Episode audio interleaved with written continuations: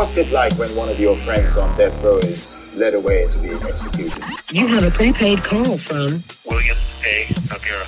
an inmate at the California State Prison, San Quentin. This call and your telephone number will be monitored and recorded. I had to be a different complete guy, which is the guy who walked the walkways of San Quentin's death row and without a gang, without a, a group of people around me. It was just me. soon after you went into to be on death row and you didn't really understand the prison workout system so much but then he said we're going to do 75 sets of it to me that seems extreme so i'm wondering if there's a danger of overtraining wearing yourself out so that you're No, no, that's actually funny. And it's funny, and I'll, tell you why. That's a good one, man. I'll, I'll tell you why.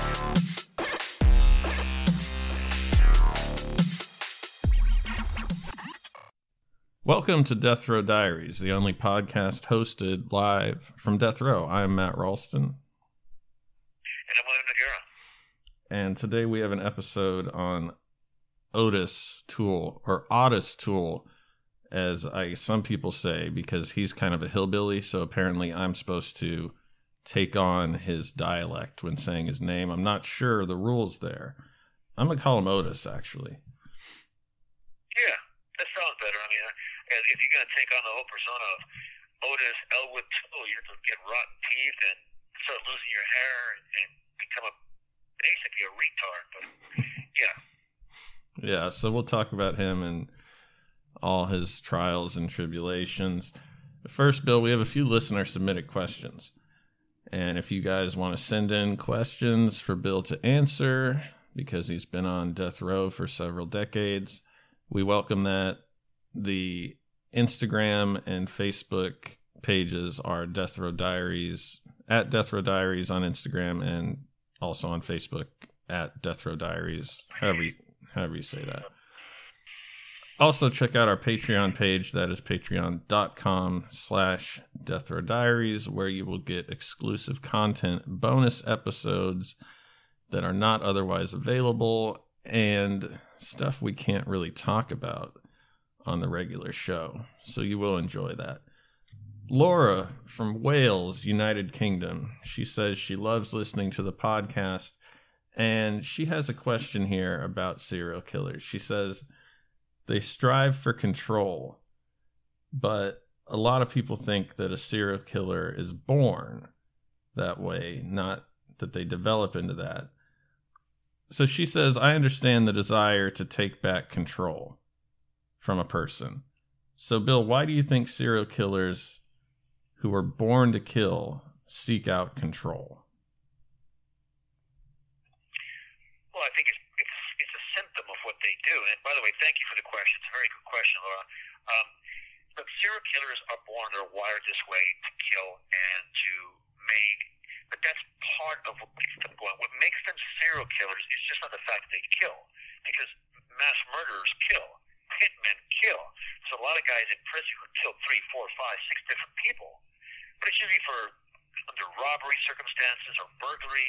What makes them serial killers is the what makes them serial killers is the gratification, either sexual or psychological gratification they receive from the act of killing or the process of killing. In short, what they do is they sexualize.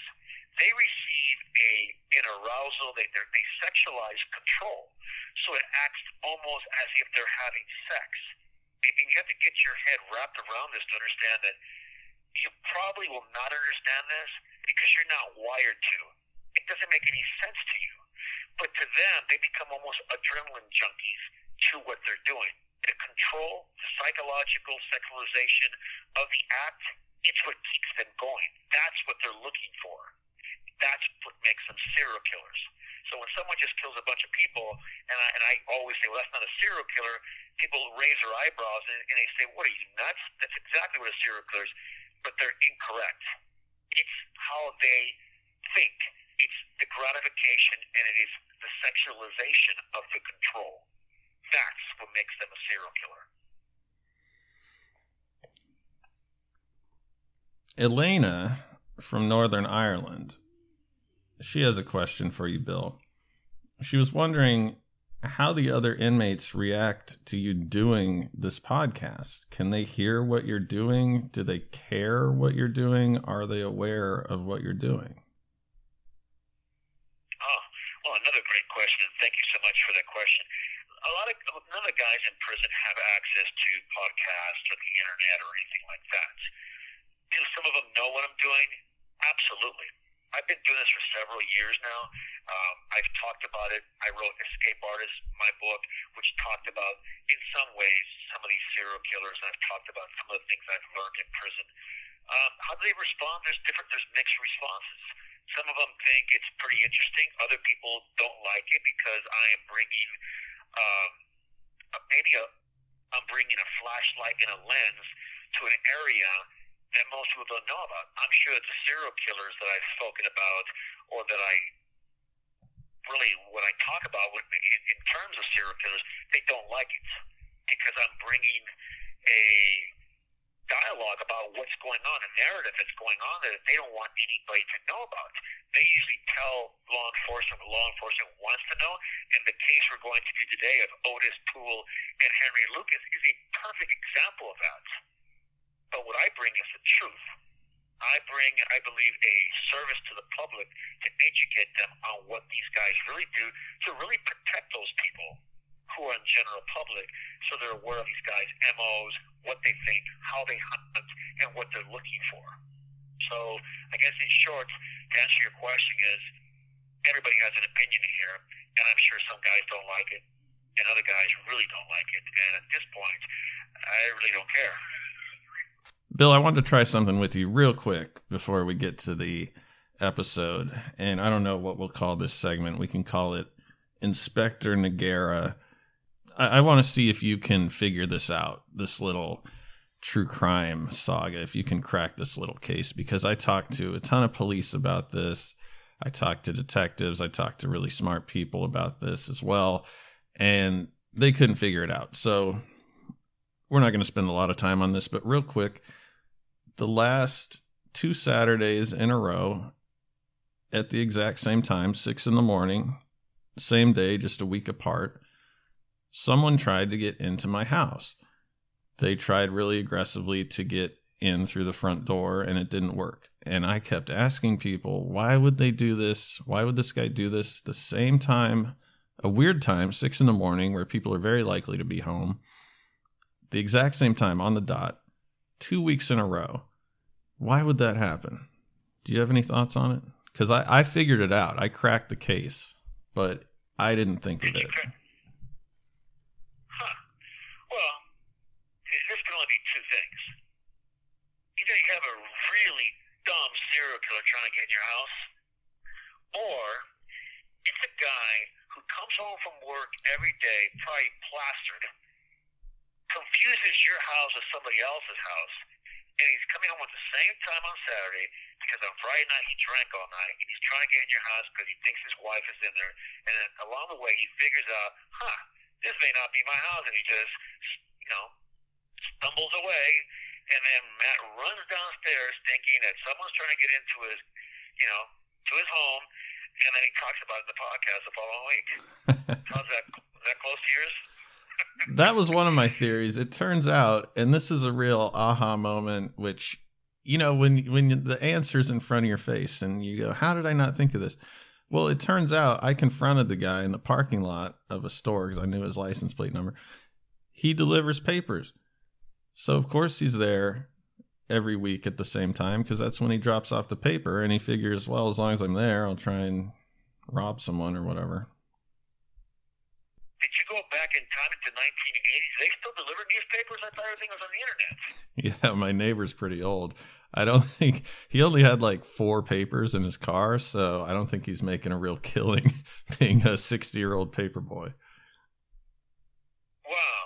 Well, either that or he's a brilliant genius, and he's actually, that's his cover, but he's actually, you know, um, I don't know what he is. He could be a, a criminal looking to get in your house, and, and the paper's just a cover. What do you think? I think it's puppy next time. yeah, it's highly possible.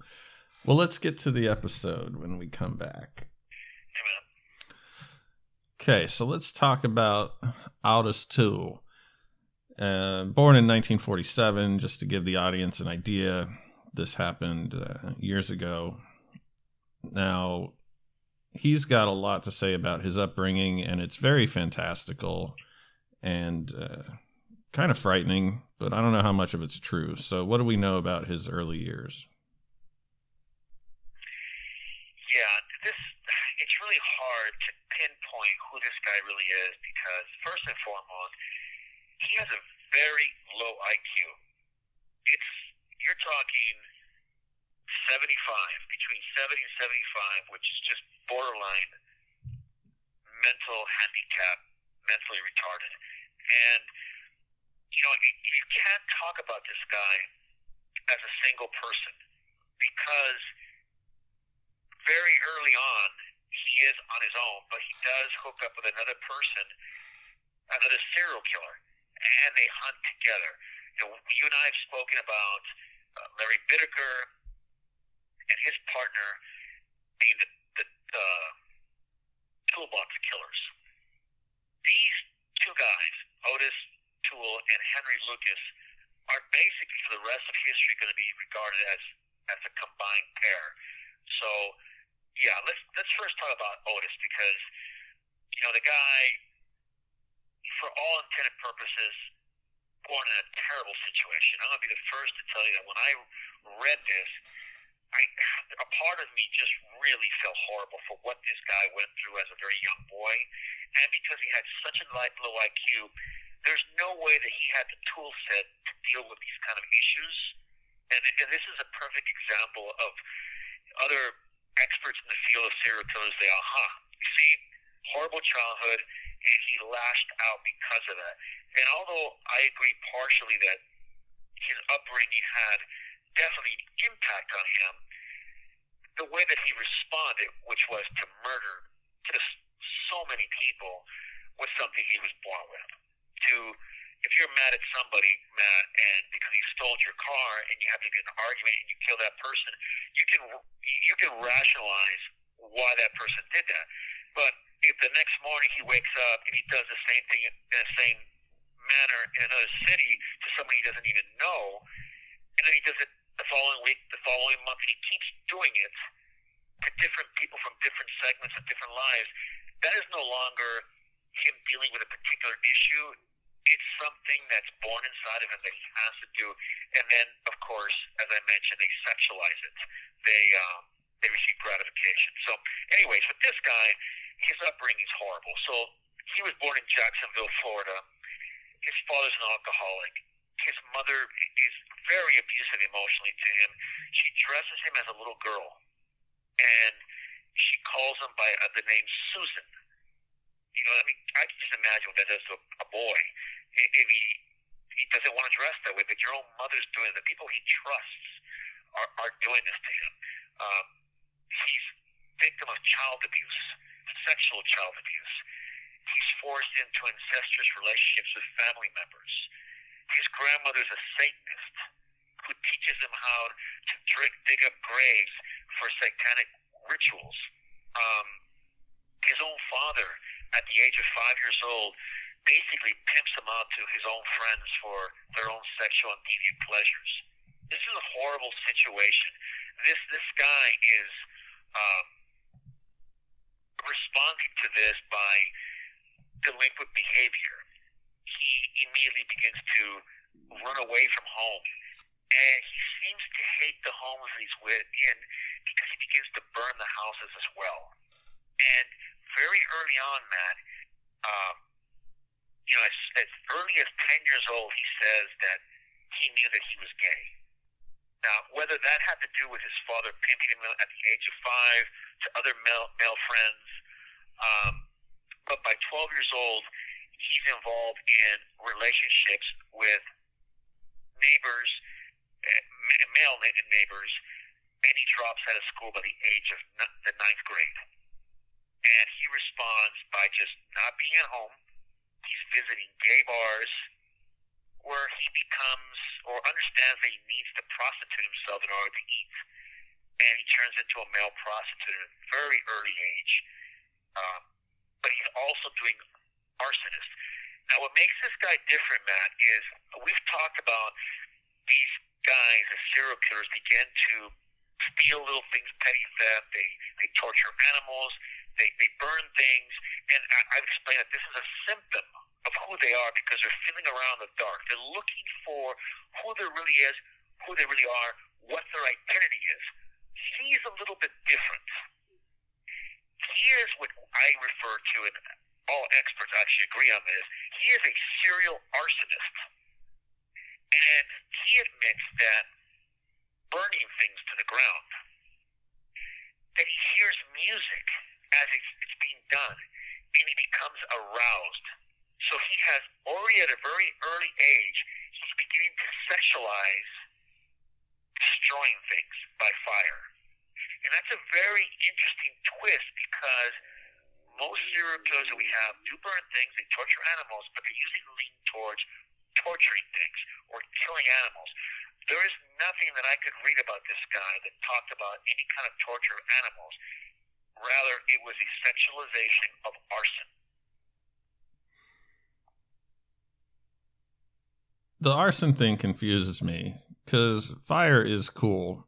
Like everyone loves fireworks, especially the Mexican Americans who live in my neighborhood.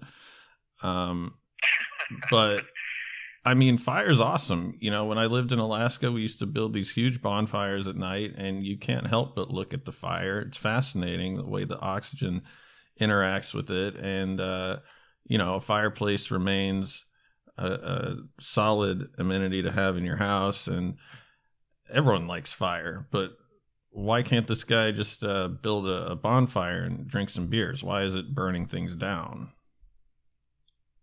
Well, I, I believe, and that's where this comes in. It, it's a it's a process of destruction. Just to light a fire in a fire pit and throw some lighter fluid on isn't good enough. He likes to watch things burn, and this is what makes him a little bit different of an animal. He very early on is involved in sexual relationships that he's forced into and along the way, his brain begins to really lock on to these actions. And I believe this serial arsonist that he is is kind of a, a response to him dealing with being sexually abused. Because he talks about fire is, is, is sexualized for him. He gets aroused by watching it. But not just watching a fire, he has to destroy something. He likes to destroy buildings. He watches them burn to the ground, and he's usually very nearby while he's watching these buildings burn down. He doesn't simply walk away and hear about it the next day. He wants to watch the building burn. And that is part of the whole destruction thing. He's able to control. And this is another point he's controlling a situation with fire that he can't really control.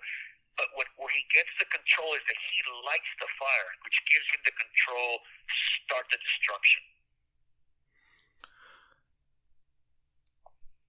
So he had a terrible roll of the dice. He's mentally slow, he has seizures, and he's gay at a time in the 1960s in Jacksonville. Are you kidding me?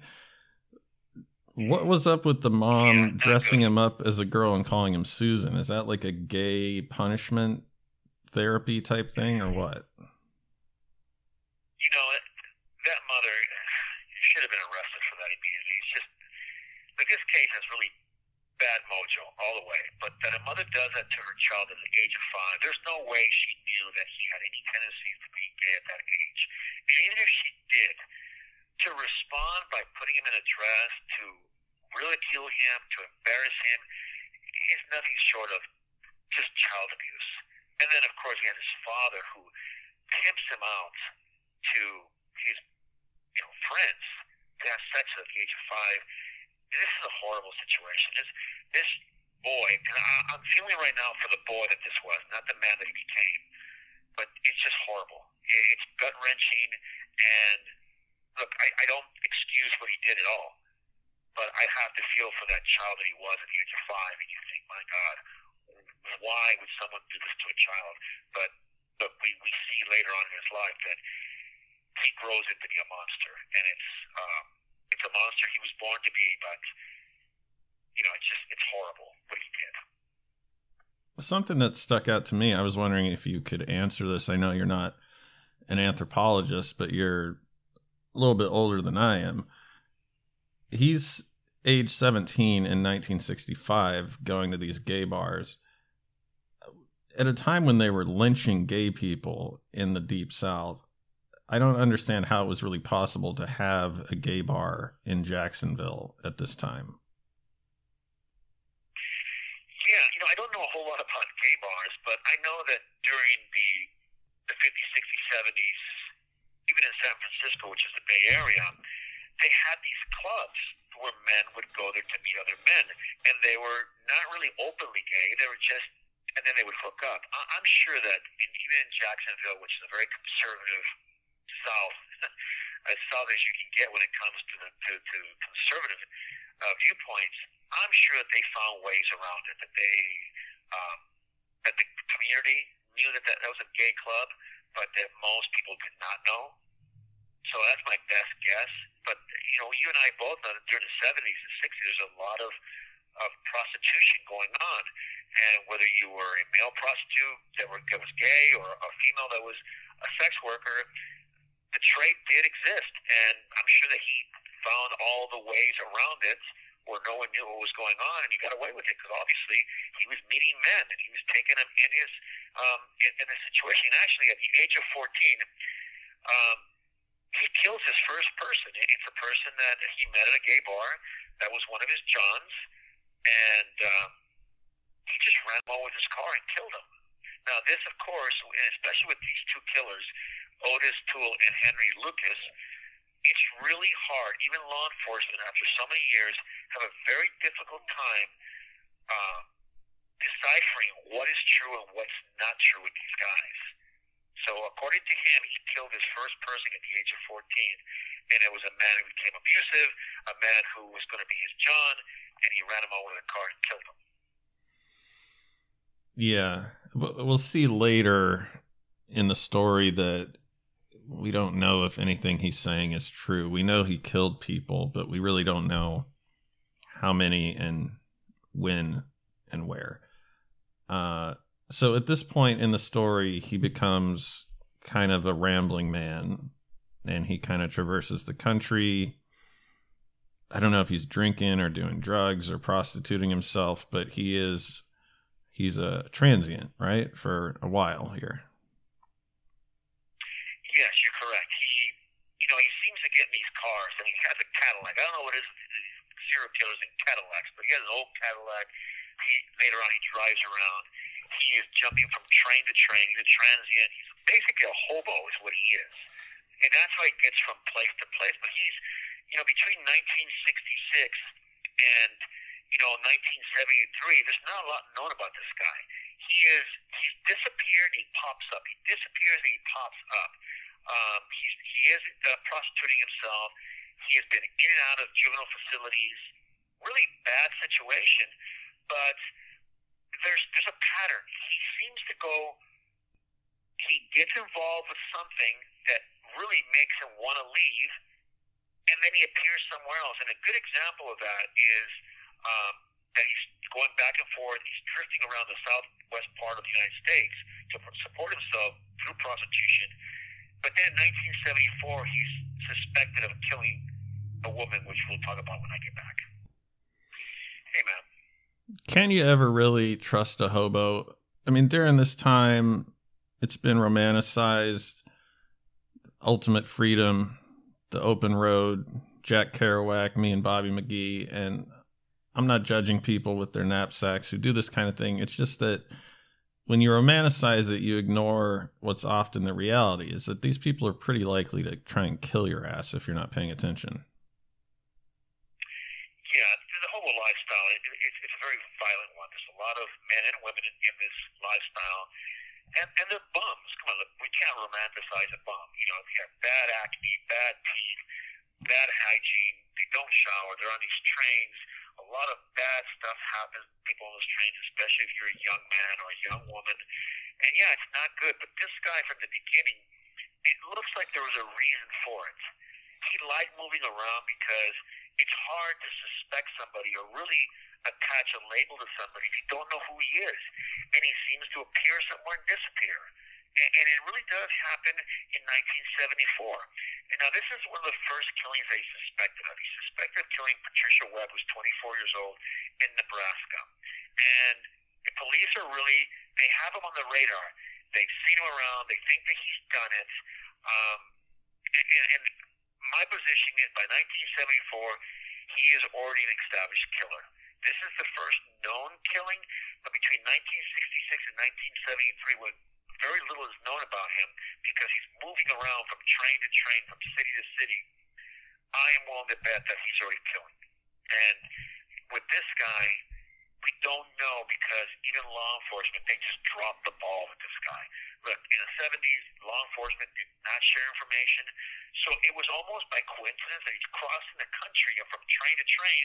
And of course, police departments not sharing information from one county to the next, much less from one state to the next. I think that we've heard enough FBI agents and law enforcement say, look, we didn't have the means to track these guys because no one shared information. It was an ego test. Uh, it was an ego trip. And most law enforcement were basically in a pissing contest against each other, saying they wouldn't talk about it. So he's suspected killing Patricia uh, Webb in Nebraska, and then suddenly he moves to a different place, Boulder, Colorado. Within a month of being there, he is the prime suspect of killing a 31 year old Elaine Holman. And, you know, he just disappears again. How police don't grab him and pull him in is beyond me, but he just disappears. And he pops up a year later in Jacksonville again.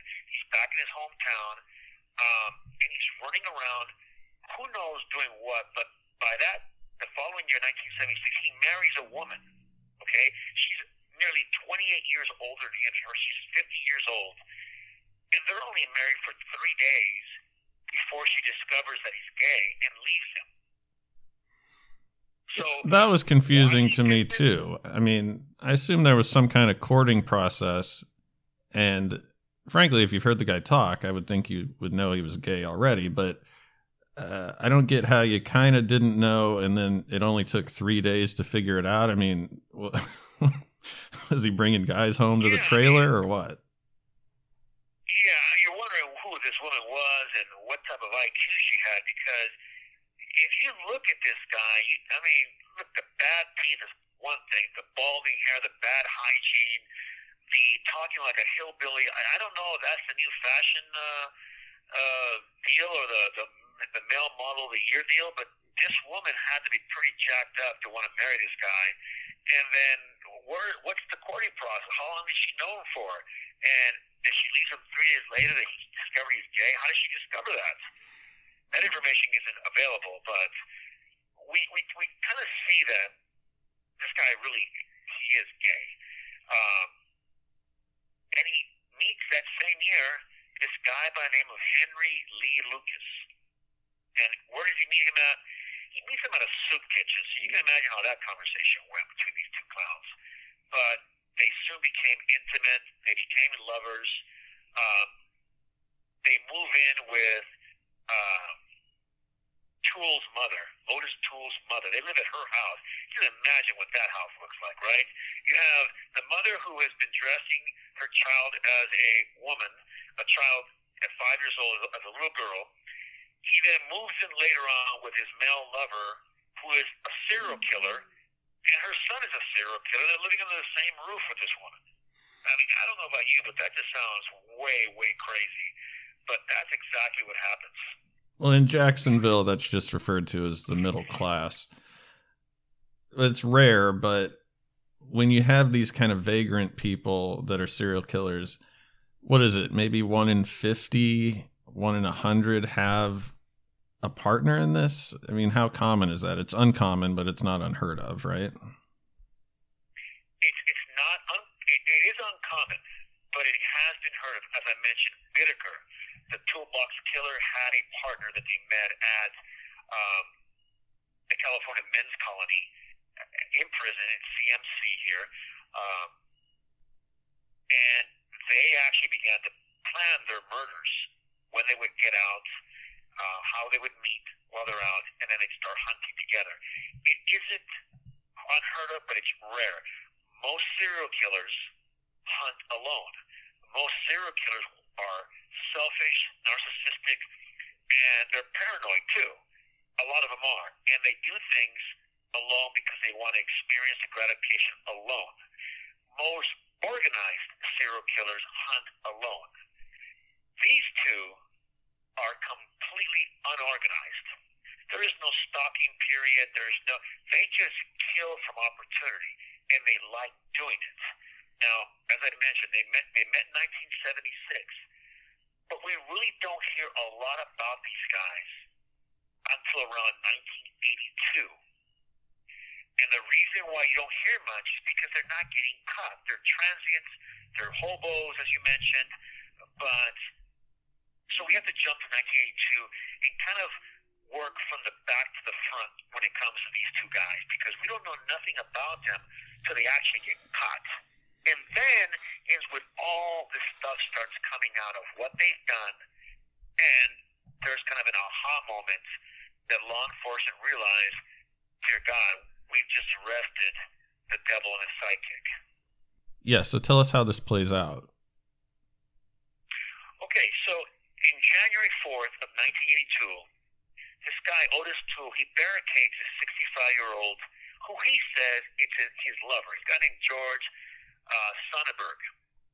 And he, he has a he lives in a boarding house where he's living, and Toole sets it on fire. The victim dies a week later of the injuries. And then in 1983, Toole is arrested for another arson, which he confesses to and he's sentenced to 20 years. He signs a confession about setting the fire that kills then George Sonnenberg. Things get really weird because his partner in crime, Henry Lucas, also gets arrested in a separate case in a different state. And during that time, he begins to boast about murder sprees that both he and Toole, as lovers, have done. And at first, Otis Toole denies involvement. Of course, when this guy, Henry Lucas, starts talking, police in that state contact the police where Otis is at and start talking about these guys are doing killings together, and this guy Henry's confessing to him. At first, Lucas is saying, absolutely not. I don't know what this guy's talking about. But somewhere along the line, he begins to back up what Henry's story is all about. That they are working for a cult by the name, a cult leader of this special cult called the Hands of the Devil, which is just complete garbage. I mean, that's I don't know how they came up with this stuff, but that is completely untrue. And law enforcement have never been able to uh, really substantiate that the hands of the devil even exist, much less a cult leader has told these guys to go kill. I think it's them, you know, making the story a little bit more plausible, and, and that's what that is. But soon, um, Otis is copping to these murders, and they're confessing to all these different murders. And then this guy Henry turns on Toole, and actually, it's the reason he gets the death penalty. So he tells the police and law enforcement before Toole goes to trial, he's actually a witness against them, that when he killed George Sonnenberg in that fire, that he actually planned to kill him.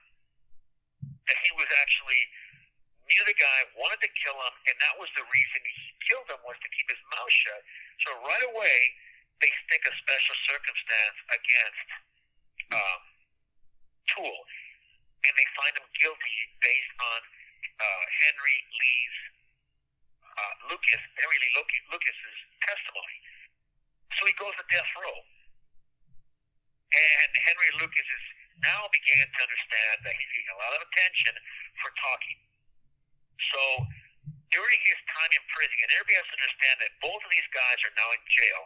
They are reflecting on what they've done, and that's how this case becomes a national and, and basically a global interest in this case comes about because of what happens after these guys get arrested, which starts now and, and, and goes on all the way till their death.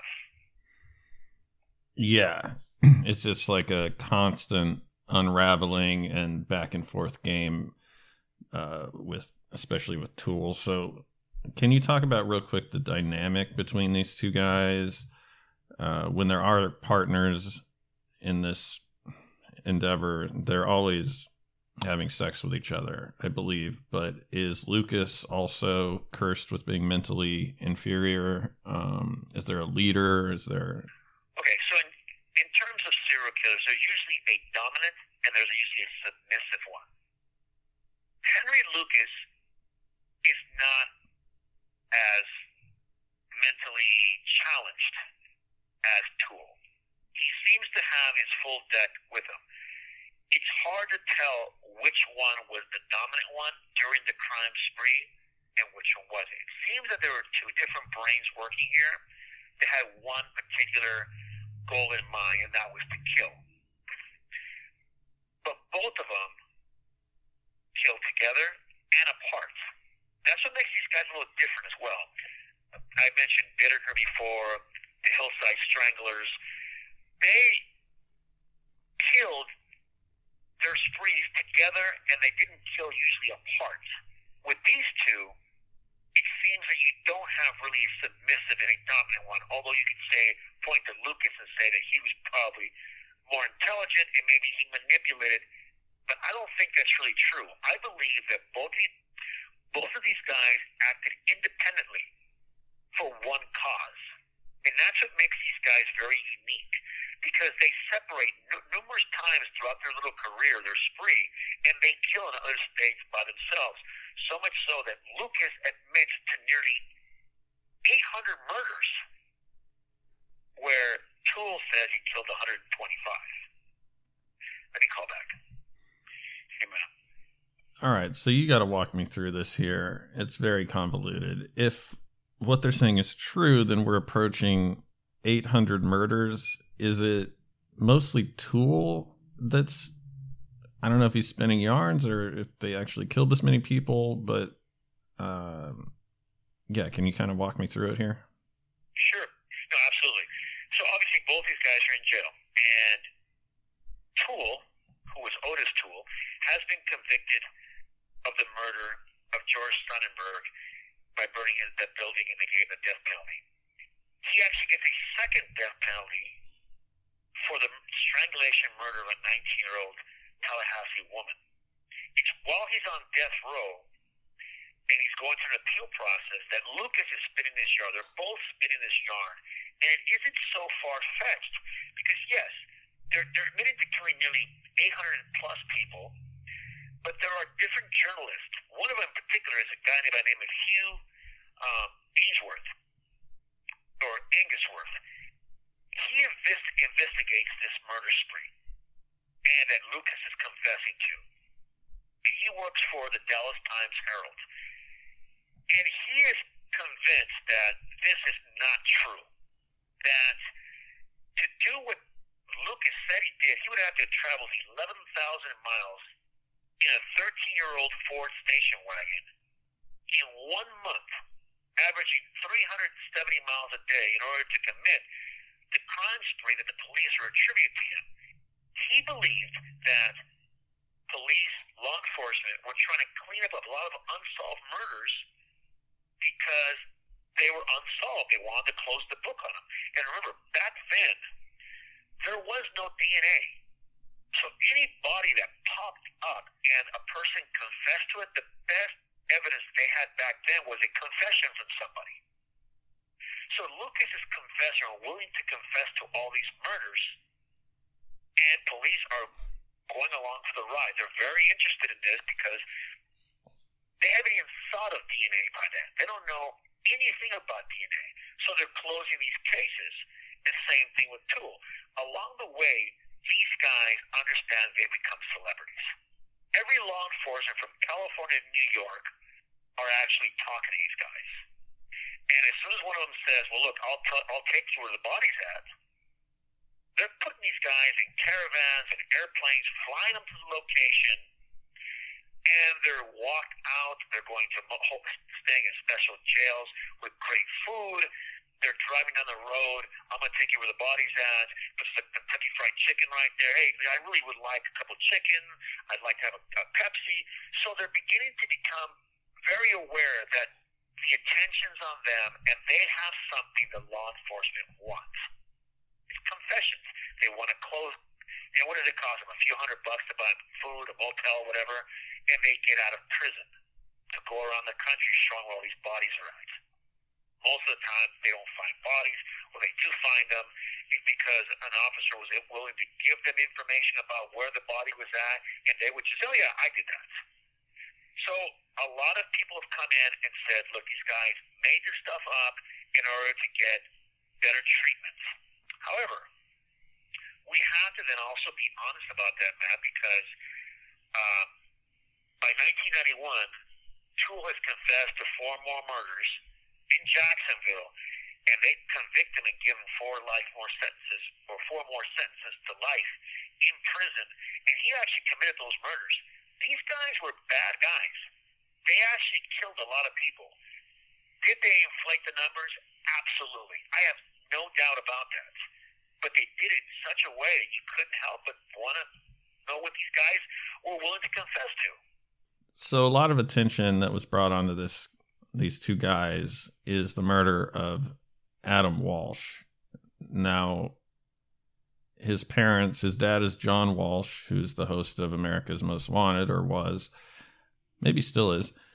And they were in Hollywood, Florida. They went to a Sears department store. This is a young boy. He was left alone just for a matter of a few minutes and he disappears. And this is a high profile case. It's every parent's worst nightmare. It's every parent's worst nightmare. Gets a lot of attention. And Toole ends up taking credit for this, right? Yeah, this is a really a bad situation for everybody involved. Of course, the parents, uh, both John Walsh and his wife, their child is abducted from a Sears where the mom was going to buy a lamp and she let him stand a little place to play a, a video game. And according to the, the security guard, there was an argument between the boys and he shooed them out of the place. And of course, the older boys just walked off, and little, you know, John uh, Adam Walsh was left outside, and he disappears. His mother frantically starts looking for him. They don't find him, and it turns into a national spotlight in 1981 about Adam Walsh. So, Toole has been confessing to all these murders, and some of them are coming true in terms of that he actually did them and he can prove it. One of them is one of the I-10 murders um, of an 18-year-old young man named David Short. He was hitchhiking, and according to Toole, he just shot him in the side of the head, and he had a bullet hole in the left side of his temple, which means that he was Toole was driving the car, pointed the gun, and shot him. At this around the same time, the, the bodies also are found of Ada Johnson, who was kidnapped outside a nightclub in Tallahassee. So he's obviously in the area, 1980, and he's confessing these murders. One of them, as you mentioned, was the Adam Walsh case. And he has a lot of details. He says that Adam Walsh came willingly, that he gave him toys, and that it, it promised him candy, and the boy got into the car, which was a white Cadillac. Here we go again with these Cadillacs, but he gets in the car. Now, John Walsh is very astute guy. He obviously loves his child, and I'm sure he told his child never get in a car with strangers, no matter what they look like. Well, Toole, this guy Toole, is not a good-looking guy. He's got rotten teeth. He's probably smells bad. Uh, his hygiene is horrible. I can't see a young boy who was a smart, parents are obviously love him and talk to him and tell him about strangers, that he just got into a car with this guy. I'm going to dismiss that right now as being 100% false. I'm willing to bet that Adam Walsh was outside, didn't know how to get back in. The security guard shoot them out of the place. Security guard is a law enforcement looking character to him, and he decided to stay outside waiting for his mother to come out.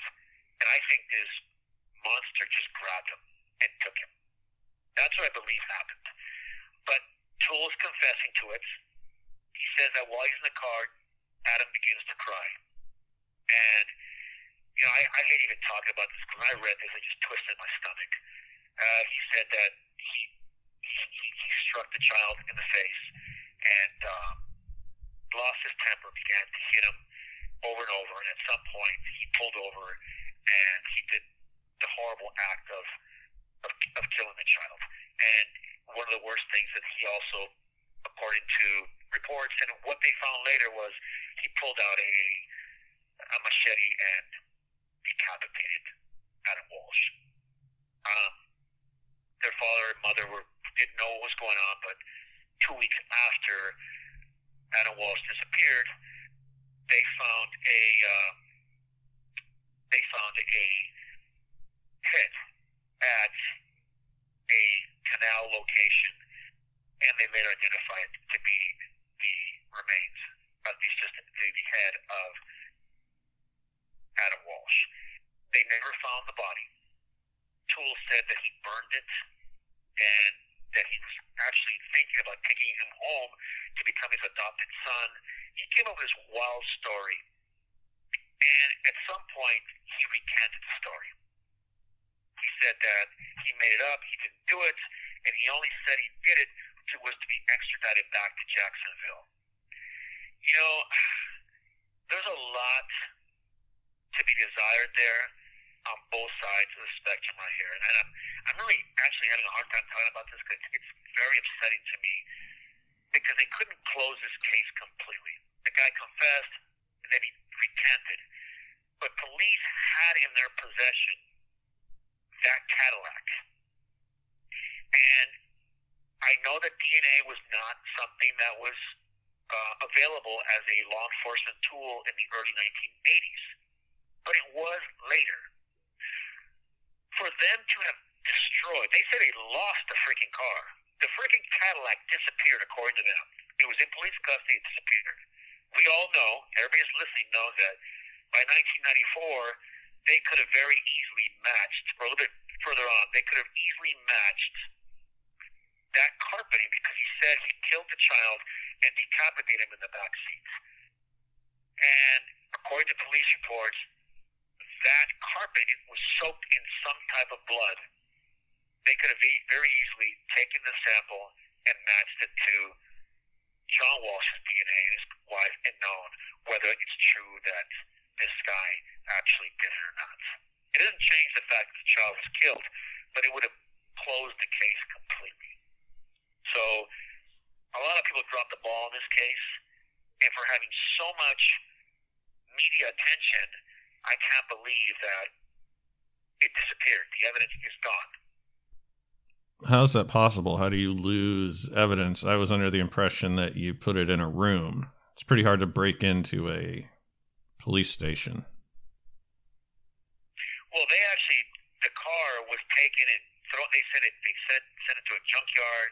It went from different owner to different owner, and it just disappeared after a while. And the carpet was placed in police uh, custody, and it disappeared.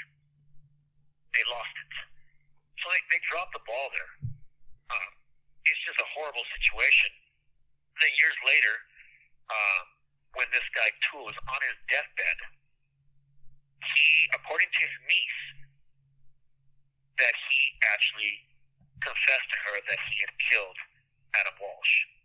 Now, there's a lot of different books that have been written about this. One of them is called Frustrated Witness. It's by a Miami Herald writer named Willis Morgan. And he says that this story is completely untrue. That the evidence actually points to Jeffrey Dahmer, who we know as the Milwaukee cannibal. So let's take a look at that, Matt. Why is that feasible? Well, first and foremost, Jeffrey Dahmer was living about a block and a half from where that Sears is at. Number two, he was working at a Subway sandwich or a, a sub kind of place where they sell fast food, and they had a blue van for deliveries, and witnesses say that there was a blue van was seen at the scene of the crime. Now, Jeffrey Dahmer was known to decapitate the people that he killed, and that he ate parts of the body, he kept body parts, he, he put them in containers. So there is that. And you have, again, a, a known serial killer living very close to that mall that was around an opportunity, had a motive, he had chance. However, when interviewed about that particular murder, and I'm going to quote this, Jeffrey Dahmer said, I've said everything I had to say about this. I've told you everything. How I killed them, how I cooked them, how I ate them. Why wouldn't I tell you about this one? If I did it, I'd tell you. That makes a lot of sense to me. Let me call back. So I don't think from my reading that Dahmer did this. I think Toole did it. And, you know, part of the reason why is that he corroborated some evidence that maybe only the killer would be familiar with, right? Yeah, correct. Um, there's a lot of speculation that Jeffrey Dahmer, because he's the cool guy that to attach all these murders to, that was his MO. Young boys, young men, decapitate them, that was his thing. Um, but the fact is that they tried to fool Toole. Law enforcement took him to the wrong mall and said, well, when you picked him up here, he immediately started, this isn't the mall. This is not where I picked him up at. So that tends to lend to the idea that maybe he actually did do it. But I'm going to play devil's advocate here for one moment and say this. While Toole was in prison, one day before he made that last confession about killing Adam Walsh, a movie had come out on television, and it was the Adam Walsh story. And in that movie, it talks about exactly what mall it was, how he was taken, and all the details that that script had in it. Toole had access to that information because he was in a jail, a prison, where he had access to a TV. I can't put him in front of that TV watching it. But that, again, raises eyebrows. Who really knows what happened? No one does. If you ask me to give you my professional opinion, I think Toole did it. I think he killed Adam Walsh. Well, generally, in your opinion, I don't think that you believe that he committed all the murders he confessed to, but do you have kind of a ballpark, a percentage of how many of these he actually did? Sure, we have evidence, and we know that uh, what some of the murders these guys committed, specifically Toole. Uh, Geraldine Peoples, she came home, and both Lucas and Toole were in her house, and they shot her dead. How do we know this? He had their niece with them and their nephew. They were like the lookouts, and we've seen serial killers do this before. One of them that comes to mind is the, the Golden State Killer. He brought a dog with him. The two killers here brought their nieces with them, had them outside while they killed this person. Brenda Butler was stabbed to death in her bathroom in Bonneville, in, an area, as well as Ruby McCary, who she, she was shot through her screen. Those are all attributed to Toole and Lucas, and they did do them. There was also. Hold on.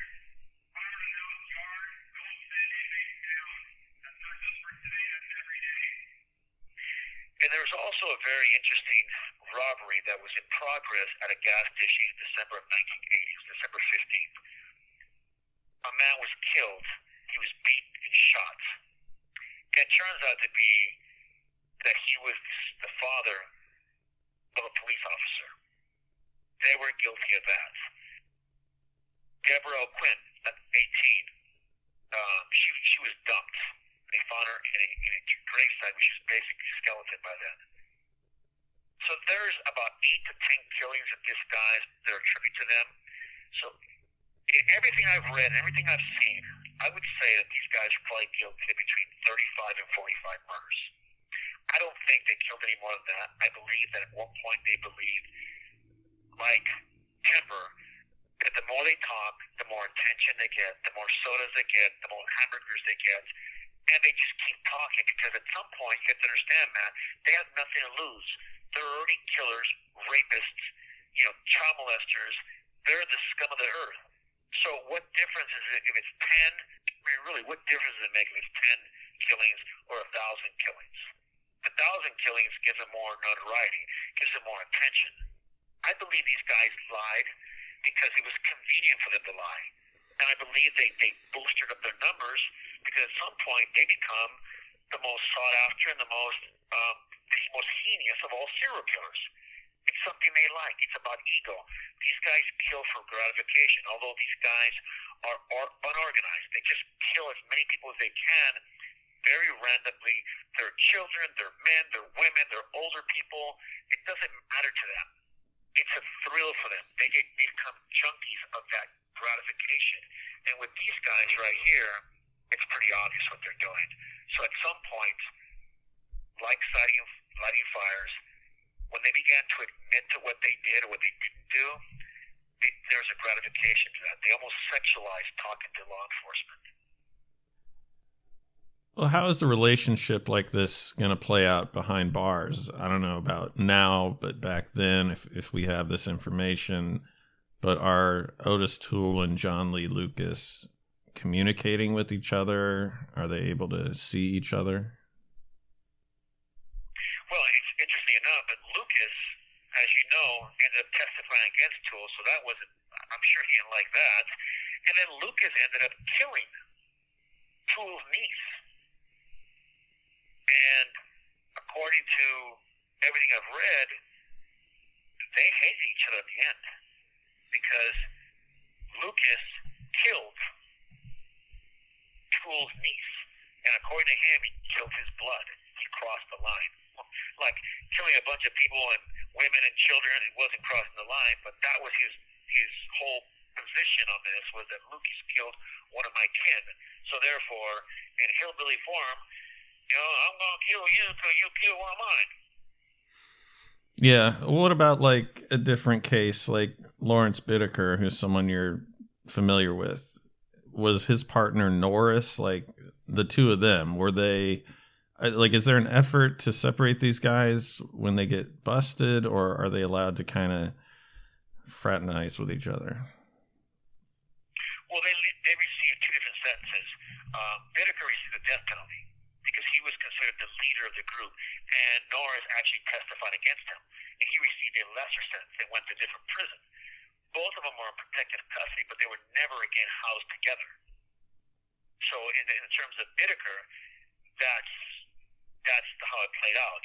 And usually in California, they separate them as many.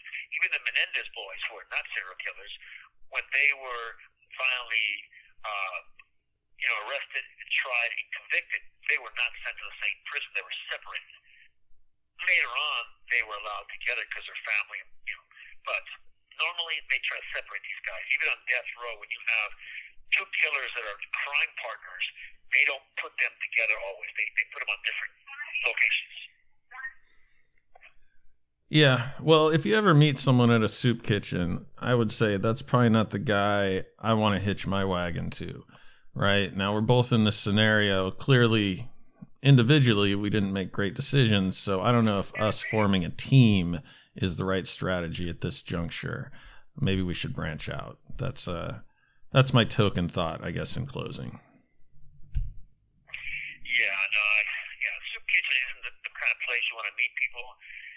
And if you are in a soup kitchen, uh, I would suggest do everything you can to get out of that lifestyle. Uh, it's not healthy, it's not good. But there are people that have, as you mentioned, mental problems. They end up in those situations, and it's not a good situation. But yeah, hooking up with guys, uh, random guys at soup kitchens, uh, yeah, probably not the best uh, angle or career choice.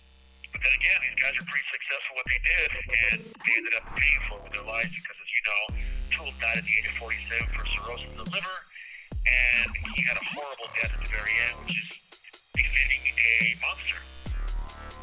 Yeah, yeah, it is. And Lucas died pretty young too, so clearly they uh, had a lot of regrets, I guess, to put it. Or maybe they didn't. Did they have regrets or did they regret getting caught? I don't think they have regrets at all. These guys did what they did because they liked doing it. There is no redemption to these kind of individuals as I said before, serial killers do not have redemption. They can't stop doing what they're doing. They'll either stop something age or death. But if you took their old brain and put it in a young body, they would do the same thing again. These guys were wired to kill. And that's exactly what they did. When they were caught and they got all, all the attention in the world, they were glowing. These guys had no regrets. Absolutely none. No conscience. Nothing. You can't have a conscience when you decide to kill a child. And these guys demonstrated that over and over again. So, no. We'll be back next week. Until then, I've been Matt Ralston. And I'm William Noguera. Be safe. Be aware of your surroundings. Your life could depend on it. ハハハハ!